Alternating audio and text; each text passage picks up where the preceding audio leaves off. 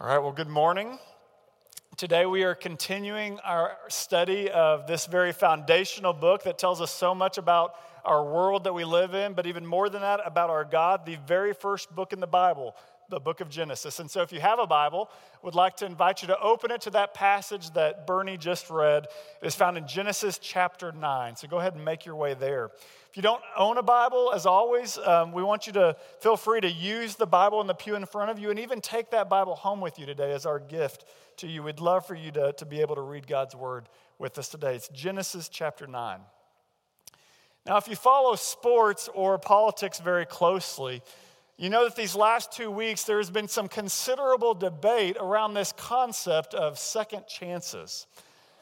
Uh, when an individual fails miserably, whether they failed their teammates or they fell as a husband, they fell as a wife, whether they fell ethically, the, the people that we want to know are they worthy of being, being given a second chance? Uh, the San Francisco 49ers, for all you football fans, are having to ask that question about a, a very talented wide receiver that they desperately need, but who seemed to fail his teammates in the city of Pittsburgh. They kind of want him, but they're wondering do we give him a second chance? uh, colleagues in, in uh, Virginia are asking that about a couple of their colleagues that are politicians who, who had a, uh, evidence of, of inappropriate behavior in their past. Do we give them a second chance? Without getting into any debates this morning about those particular cases, I am very grateful and, and I am very sure this morning that we serve a God that gives second chances. How many of you are grateful that God gives second chances this morning? Anybody in this room? I, I am very grateful for that. I thought about this concept of, of, of, a God who gives second chances a lot a couple weeks ago when I had dinner with uh, another pastor who had made some very horrible decisions uh, in his college years, and those horrible decisions led to 20 years in a federal prison. In that federal prison, this individual heard the gospel. He received the gospel with great joy. He spent the next 15 years studying the scriptures while in prison. And today he's now eight years removed out of prison. He is married, he has kids, and he is leading a church that is leading countless people to Jesus Christ. All because we serve a God of second chances. Another example of that came in a recent newsletter that I received from one of our global partners. And in this newsletter, there was a testimony of a, a brothel owner who had, had literally taken advantage of young women for profit her entire life. Well, by the grace of God, our local partner shared the gospel with this individual. She came to know Christ, closed the brothel, and is living for the kingdom of Christ now, all because we serve a God of second chance. Say, my as you look at your own personal story, I think if you're honest with yourself, you can look at it and say, My goodness, God has given me second chance after second chance after second chance. And the same is true in this book. In the Bible, it is full of stories of second chances. Moses, after he had questioned God, King David, after murder and adultery, Rahab, after prostitution. You go to the New Testament, the the, the prodigal son who had squandered his father's inheritance, Peter, after he had denied Jesus three times. We serve a God of second chances. And one of the first places we see this principle in action is in our text today, Genesis chapter 9. Uh, over the last couple of weeks, we learned that sin and violence had literally become commonplace among humanity leading up to the flood uh, where instead of walking with God and worshiping their creator like, as they were designed to do, humanity said, God, we don't need you to be our God. We're going to do what we want to do. And in the end, they ended up destroying one another. They ended up destroying themselves. And it says that as God looked upon his creation and all of this sinful rebellion, it said that it broke his heart. It grieved the heart of God. That's what we talked about last week. I thought that was so powerful that our sin grieves God. Well, he could not allow this sinful chaos to continue. And in his judgment, act of righteous judgment, last week we talked about, he brought the flood. But even in his judgment, he gave grace. If you remember in chapter 6, verse 8, it said that, that God looked upon Noah, this man named Noah, with favor, with unmerited favor, with grace. Noah was a sinner like the rest of his generation, and yet God gave him grace. And it said that Noah responded to that grace by faith. He obeyed God's commandment. He built an ark, and through the ark, God saved Noah and his family. It was an act of incredible grace in the midst of judgment. And so, as we get to chapter 9, Adam and Noah and his family have come out of the ark. And in essence, we see a God that gives humanity a second chance. And so, we read these words in chapter 9, verse 1. It says, And God blessed Noah and his sons and said to them, Be fruitful and multiply and fill the earth. Now, does that sound familiar to anyone?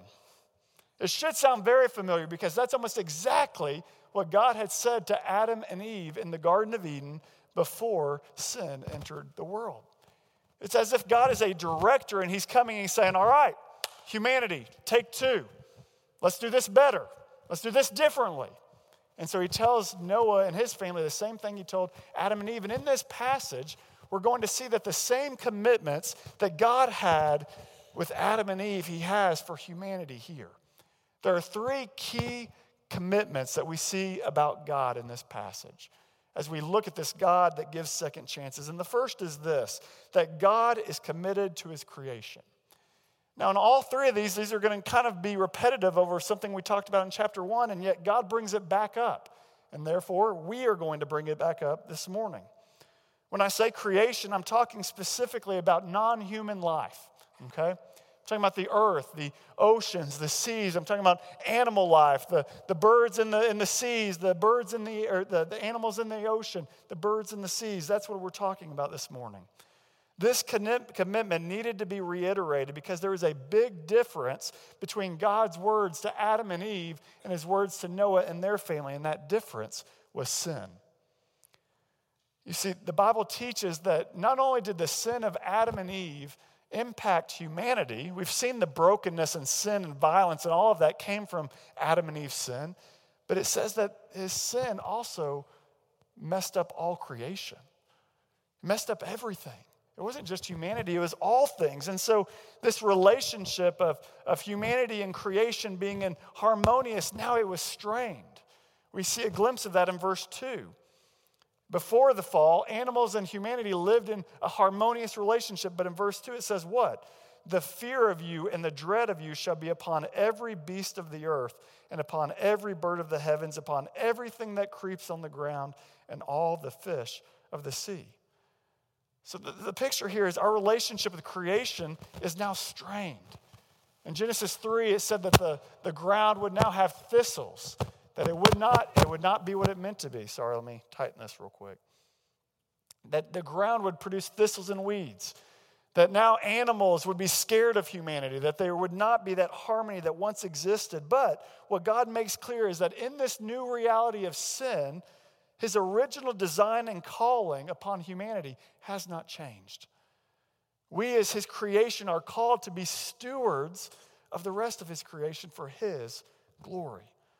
You see God do something very interesting in chapter 9, and, and I don't want you to miss it. Look, what, look with me at verse 9. It says, Behold, I establish my covenant with you and your offspring after you.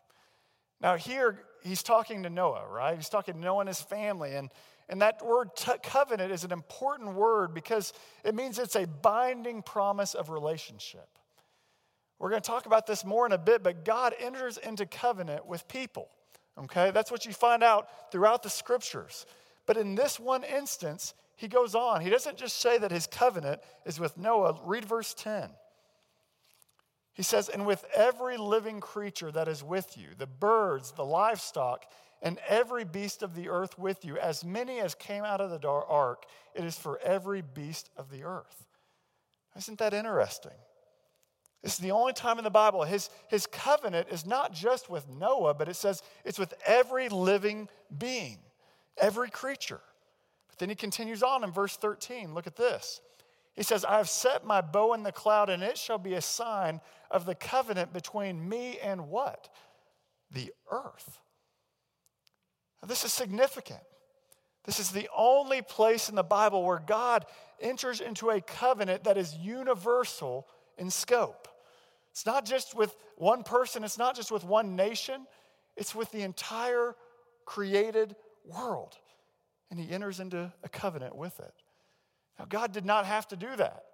God has already shown his commitment to creation. He created it, he sustained it, he caused it to flourish. But here, the fact that he enters into a covenant with creation points to his ultimate plan and desire to redeem restore all of creation.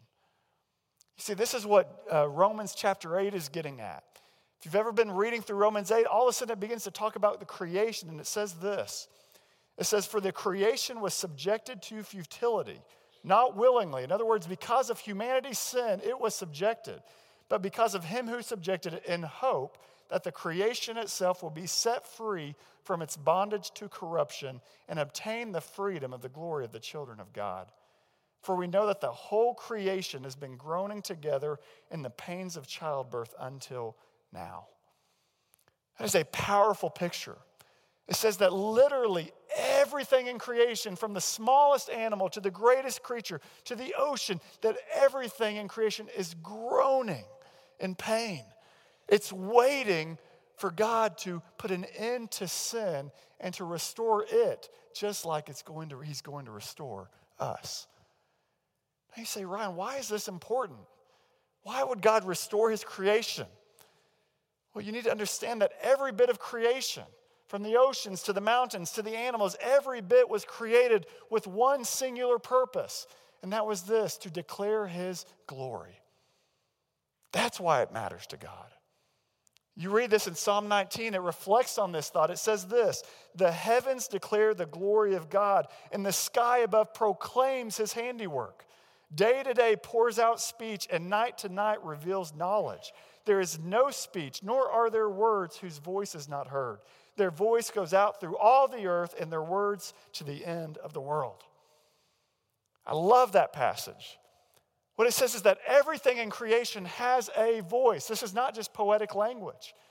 He's saying that if you listen to the roar of the Pacific Ocean, if you go and listen as you look at the landscape of a snow capped Lake Tahoe, if you listen as you stare up at the heights of the redwoods, all of them are in one voice declaring one thing glory to God. They're shouting it, they have a voice. This is the reason that when we look at something beautiful and amazing in creation, there is something within us that says there has to be a God, powerful and creative, that stands behind all of this. It's because they're speaking, they're shouting the glory of our God. And friends, this is the reason that we are called to be good stewards of God's creation. Here in America, if you, if you listen to most people, the reason they give for us to be good stewards of creation is that if we don't, it will come back to bite us. It's all about us. It's utilitarian. We have to take care of it because it's all about us. You go to some parts of the world and, and they worship parts of the creation as a God. They say it's all about the tree, it's all about the water. Friends, neither one of those is true. It's about God. The reason that we are good stewards of this earth, the reason that we're good stewards of all these things that He has given us, is because we want their voice to be heard from this day until the day that they are restored and renewed in the same way that we are restored and renewed. We are caring about God's earth. We are committed to the preservation and the cultivation of God's good earth because God is committed to His creation. Secondly, we see a second point, and that's this God is committed not only to his creation, but God is committed to human life. By this point in Genesis, sin has taken a very large toll on human life. Within just a few chapters, violence and murder had become very common before the flood. So, from the beginning of humanity, take two, God makes very clear that human life is utterly valuable to him. We see this in a number of ways that he's committed to it. First thing that we see is, is his commitment to produce human life. When you look at verse 1, he tells Noah, I'm going to bless you. Now be fruitful and multiply. He says, I'm going to bless you. And one of the greatest blessings, I'm going to give you is the ability to produce human life, to go out and to multiply and fill the earth. Now, I would imagine Noah's wife and the, the, his son's wives are all like, man, that is quite a task. Fill the earth. But God says this is a great blessing the ability to have children, To have life is a blessing. I think in many ways, as you think about San Francisco, we live in a city that, in a number of ways, devalues children. I think in our city, many people look at children as a, as a hindrance to, to being a successful person, a hindrance to living a pleasurable, self focused life, a nuisance to the hipster vibe that we're trying to create in many occasions. If you don't believe me, you can walk over to uh, Boba Guys with my wife and I and our three kids right after the service. Every time we go over there, it's like everybody just looks at us. They don't know what to do. Three children. If we had dogs, they'd be fine. But no, not kids. But from the very beginning, God has said children are a blessing from the Lord. He is committed to human life, and He says, Go, be fruitful, and multiply. This is a blessing I've given to you.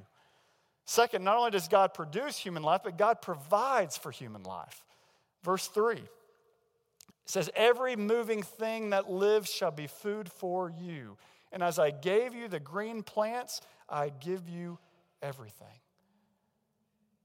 In the same way that God provided everything that Adam and Eve needed in the garden, He says, now, right after they've come out of the ark, He says, I've provided everything you need. And praise God, that now includes the addition of meat.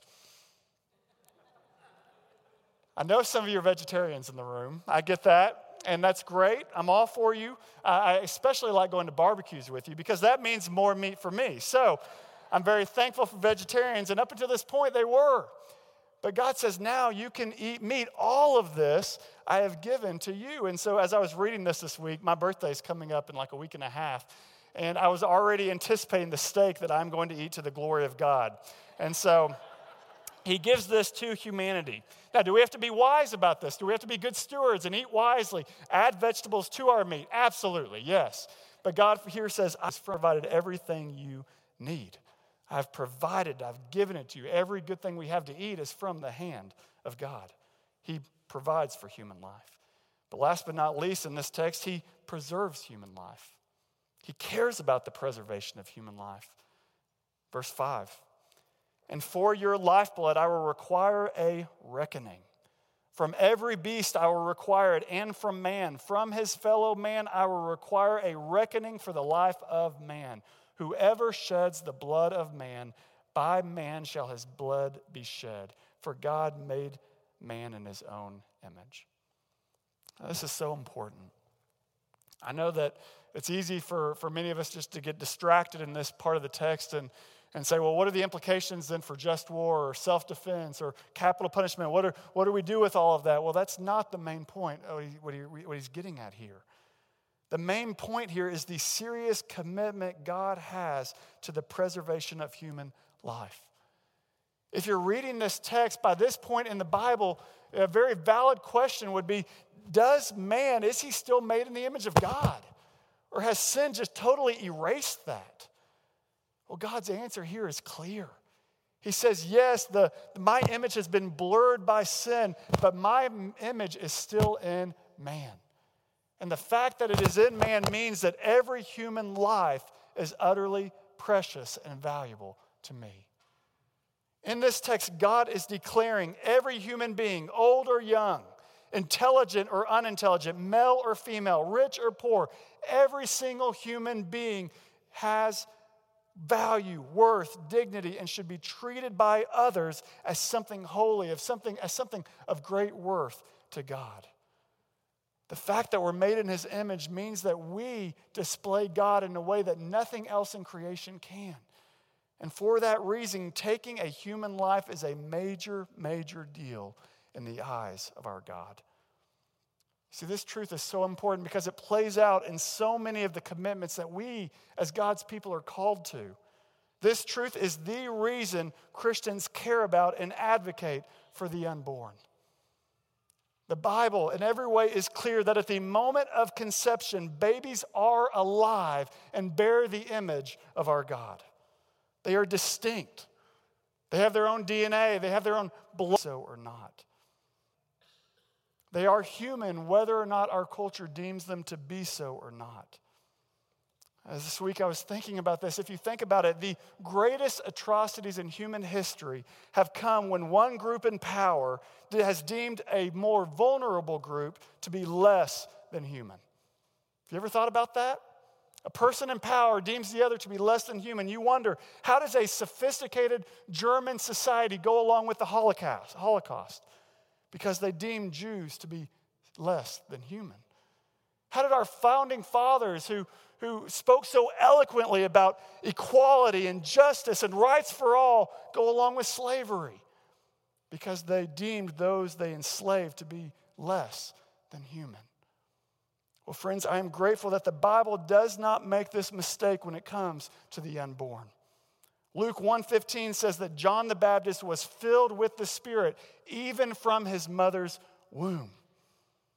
You look at Psalm 139, this incredible picture. Uh, the writer says to God, For you formed my inward parts, you knitted me together in my mother's womb. My frame was not hidden from you when I was being made in secret. Your eyes saw my unformed substance. In your book were written, every one of them, the days that were formed for me, when as yet there was none of them. It's this incredibly powerful picture of God having a plan and a purpose and a design for a baby in the womb. Friends, it should break our hearts when we see videos like that have been all over the internet these last week of a room full of people cheering and celebrating the ability to have late term abortions in New York. Should break our heart when we read news articles like the one I read recently about Iceland, and there's this boasting of being a country that has eliminated individuals with Down syndrome through abortion. It should break our hearts. My goal this morning is not to be political. I promise that is not my goal because I believe this is bigger than a political issue. Doesn't matter what side of the aisle you are on. I believe that the reality of abortion in America breaks the heart of our God. And we should be committed to preserving life because God is committed to human life. I know some of you in this room disagree with me. Even more than that, I know that some of you have walked through the painful path of abortion, and you feel deeply whenever this issue is talked about. I want you to know my desire in no way is to heap guilt or shame on you this morning. That is not my intention. Our God is a God of second chances. There's nothing that we have done or could do that is more powerful than what Jesus has done for us on the cross. He loves you. He is for you. He can take even our worst things and make them useful for His glory. Please hear that. But it is important that we as a church wrestle with the implications of this text. Are we committed to preserving human life? You've got great opportunities, church. We are, are connected with a local ministry here called Alpha Pregnancy Center that comes alongside young moms who, who choose to keep their babies and they need diapers, they need care, they need babysitters. We want to come alongside those mothers. We need to get into fostering. There's a great organization called Foster the Bay, a Christian organization that tries to help connect church members with the needs of the foster care system. We've got all sorts of ways that we can get involved and advocate. But, church, are we doing so? But I also want you to see this morning that God is pro life in other ways as well. And this is where Christians, especially Christians in our context, have, have very much missed the mark in many ways. I've said this before and I will continue to say it. The Bible's teaching about the image of God is the only and the greatest basis for fighting against the injustice, the racism, and the nationalism that plagues our country.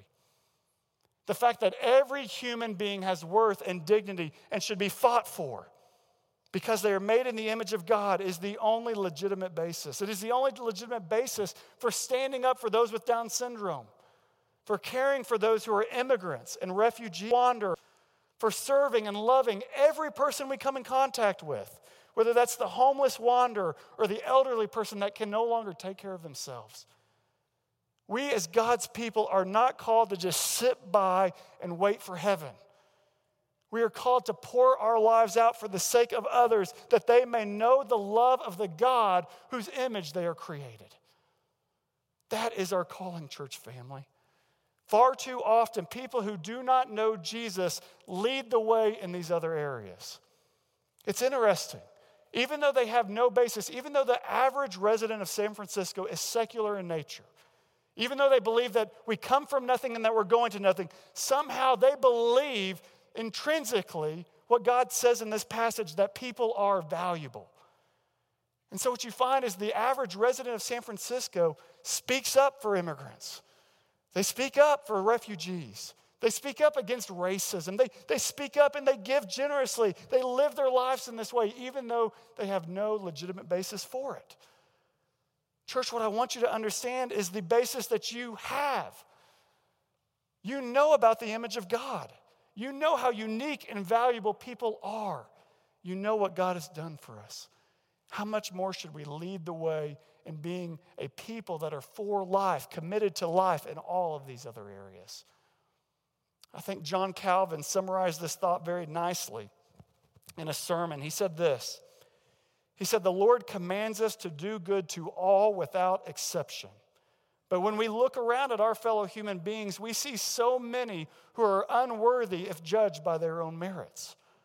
But here, Scripture helps us in the very best way when it teaches us that we are never to consider what men merit of themselves, but to look upon the image of God in all. You say, but he is contemptible and worthless. But the Lord shows him to be one to whom he has designed to give the beauty of his own image. Church family, do you see people like that? We talked about this three weeks ago, and I bring it right back up because God brings it right back up. Do you see people in the street as bearing the image of God? Do you advocate for them? Do you look for the vulnerable of our society and say, how can we as God's people come alongside them? This is our calling this morning. God is committed to life. Do we exhibit that same commitment? The last thing in this text is this. Not only is God committed to human life and his creation, but friends, there's great news that God is committed to you. You see, it would be very easy for us to hear these first two points and to go out into the world and say, okay, I got this. I'm gonna, I'm gonna go and I'm gonna be a fight against injustice. I'm gonna do all, I'm gonna recycle. I'm gonna do all these good things. I'm gonna go and, and give people value. I'm gonna fight against injustice. I'm gonna do all of this. But here's the problem all of us, no matter how hard we may try, still have the remnants of sin. And the problem for all of us is that we don't need just second chances, we need third chances and fourth chances and fifth chances. We need a God that is going to be faithful to us, that is going to work in us despite the many failures that we have in this life. And that's what we see in this text. The reason I can say that is this passage includes the very first covenant that God makes. And this is going to be one of the prevailing themes throughout the rest of the Bible that of a covenantal God. A covenant binds two parties together. So when you go into the Bible and you read it, God binds himself to humanity in certain ways and he makes promises that he will fulfill. The covenant here in Genesis chapter 9 is, like I said before, a universal covenant. It's, it's, it's, unconditional. It doesn't matter what you or I do, he's going to live up to this commitment. He's not going to flood the earth again. It's a universal covenant, it's unconditional. He says, I'm going to give you a sign of this covenant. It's the rainbow. Every time you look at the rainbow, it's going to be a reminder of this covenant that I'm not going to destroy the earth. When you think about that, that's incredible grace on God's part. Sin is just as evident now as it was before the flood. We're just as violent, we're just as unjust now as they were before the flood. But because of common grace, God says, I'm going to be patient with you. I'm not going to give you the judgment you deserve. So you look at that, you think, wow, what an incredible God. As you continue reading forward in the Bible, you see God make more covenants. He enters into a covenant with Abraham. We're going to talk about that in chapter 12, where he blesses Abraham and he promises that, that through Abraham's descendants, he's going to bless all the nations. It's a significant covenant. You read a little bit further, he enters into a covenant with the people of Israel. This one is a conditional covenant. He says, If you obey me, if you walk with me, I will be your God and you will be my people. I will give you this promised land and it will be yours. But if you disobey me, if you disregard this covenant, you'll be removed from the land. The Old Testament is a picture of that covenant being played out. That's the Old Covenant. But, friends, as great as these Old Testament covenants are, they are merely pointing to the greatest covenant. A covenant that is not based on our ability, a covenant that is not based on our, our willingness to, to serve and follow. It's a covenant that's based on His faithfulness, and it's a covenant that's only in Jesus Christ. You see, all of these other covenants were pointing to this final covenant. Hebrews 8, verse 6 says this But as it is, Christ has obtained a ministry that is a much more excellent one than the old, as the old, as the covenant he mediates is better, since it is enacted on better promises. And that's a picture of saying this new covenant that Jesus brings is the one that all the other ones were leading to. This new covenant is not just to a person like Abraham, it's not universal either, like the one he makes to Noah. Instead, this covenant is to those to whom Jesus Christ is their Lord and Savior. This covenant is for those who turn from their sin and put their trust in Christ. And in this covenant, there are incredible promises. He promises that the law is no longer going to be written, but it will be on our hearts, that His Spirit will live within us.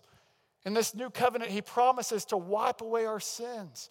In this new covenant, He promises that we won't just know about God, but that we'll be in relationship with Him.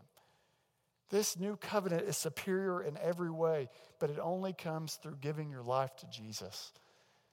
Just as the old covenant, this, the Noah covenant, had the rainbow as a sign, he says, I've given you a sign of this new covenant.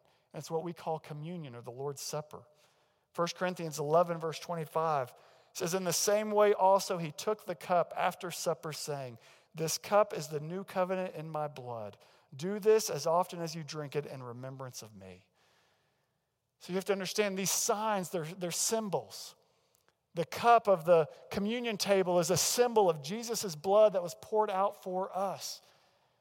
The broken bread is a symbol of his body that has been broken for us, that he took the punishment for sin that we deserved. He took upon himself God's judgment so that we wouldn't have to, so that we could be brought into relationship with Christ. And so, just as when we look at the rainbow, we're reminded of God's grace in the midst of judgment. Now we come to the Lord's table, we take communion. Every time we're reminded that Jesus took the justice that we deserved. And we can rest in that relationship. We can rest in this new covenant that no matter how many times I fail, his death on the cross is enough for me. It covers all of my sins. Friends, do you have this relationship? God is committed to you. He has made a way for you to be in relationship with Him. But it only comes through Jesus Christ. It comes through knowing Him, through loving Him, through turning from your sin and trusting Him with all your heart. If you don't have this relationship, I implore you today ask Jesus to come and to change your life. Give Him lordship of your life. Today, if you do have this relationship, then the question becomes this What tangible ways are you living out His calling on your life to be committed to His creation and to be committed to humanity? In what ways are you stewarding the creation for His glory? How are you providing for the needs of, of other people? As you go out into your workplace, as you go out into the street, do you see people as bearing the image of God and do you treat them in that way? How are you advocating for those who are most vulnerable? How are you treating those that are different than you, that believe different than you, that act different than you, that look different than you, that the world deems to be less than human? What tangibly are you doing?